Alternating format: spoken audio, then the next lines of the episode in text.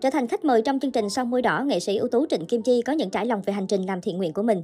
Diễn viên mẹ ghẻ tâm sự việc tham gia các hoạt động thiện nguyện xuất phát từ cái tâm và trách nhiệm của bản thân. Theo Trịnh Kim Chi, trên cương vị người quản lý sân khấu kịch và trung tâm đào tạo, cô có nhiệm vụ truyền kinh nghiệm đạo đức trách nhiệm nghề đến thế hệ đi sau như cách bản thân từng học hỏi những cô chú anh chị đi trước.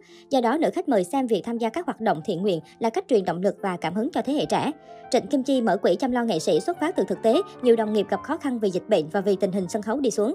Thời gian đầu, nữ diễn viên nhận quyên góp từ khán giả, song ở hiện tại cô chủ yếu trích lợi nhuận trong công việc kinh doanh hoặc nhận từ những bạn bè thân thiết. Mình cầm tiền của nhà hảo tâm thì phải có trách nhiệm mang đến đúng người, đúng thời điểm thì rất ý nghĩa. Còn nếu không đúng hoàn cảnh thì mình cảm thấy có lỗi, cô bày tỏ. Nhắc đến hành trình làm thiện nguyện của mình, Trịnh Kim Chi nhớ đến thời điểm dịch bệnh, cô và các cộng sự gửi thuốc cho F0. Lúc đó một cô bé ngỏ ý nhờ giúp đỡ vì ông đang nhiễm bệnh.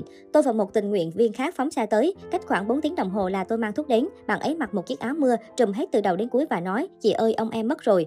Tôi ở trong trạng thái không biết phải hành động như thế nào. Cho đến bây giờ khi kể lại tôi vẫn không kiềm chế được cảm xúc của mình, nữ diễn viên nhớ lại. Nói về những phản ứng trái chiều từ dư luận, Trịnh Kim Chi thừa nhận từng có thời gian cô cảm thấy mệt mỏi và quyết định thay đổi cách làm. Đôi khi tôi cảm thấy tổn thương vì lòng tốt của mình bị chà đạp một cách nặng nề, nhưng điều đó mình chỉ có một tích tắc để suy nghĩ cảm nhận. Trước mắt mình còn nhiều hoàn cảnh khó khăn nên tất cả những suy nghĩ chán nản mình gạt qua một bên và bầu sân khấu kịch cho hay. Diễn viên mẹ gã thừa nhận nếu không có gia đình ủng hộ thì bản thân cô rất khó để tham gia nghệ thuật, chứ không bàn đến chuyện hoạt động thiện nguyện. Nữ khách mời chia sẻ thêm tôi may mắn vì những người thân ông xã của mình cũng hướng thiện. Trịnh Kim Chi quan niệm đã là nghệ sĩ, cô tập quen với việc đối mặt trước những phản hồi tích cực lẫn tiêu cực từ phía mọi người. Những khách mời chia sẻ, có những vai diễn người ta xem xong nói rằng gặp đâu sẽ đánh đó, nhưng tôi cảm thấy đó là vai thành công vì mình đã thuyết phục được người ta. Còn trong công việc mình thành công và chứng minh được rằng đó là do bản thân cố gắng cống hiến. Thời gian vừa qua, những ồn ào xoay quanh tiền từ thiện của nghệ sĩ Trịnh Kim Chi và nghệ sĩ Thương Tín đã tốn không ít giấy mực của truyền thông. Tuy nhiên, gần đây, nghệ sĩ Thương Tín đã cho biết mối quan hệ giữa ông và Trịnh Kim Chi đã trở lại bình thường. Nam diễn viên còn dự định gặp đàn em một lần để giải tỏa hết vướng mắt.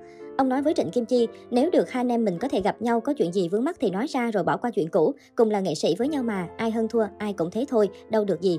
Về phía mình, nghệ sĩ ưu tú Trịnh Kim Chi xác nhận có nhận đề nghị gặp mặt hóa giải mâu thuẫn của nghệ sĩ Thương Tín. Tuy nhiên, chị bận rộn công việc và gia đình nên chỉ trao đổi với đàn anh qua điện thoại. Chị nói khi diễn viên Thương Tín đã chủ động gọi điện thoại thì mình nên bỏ qua.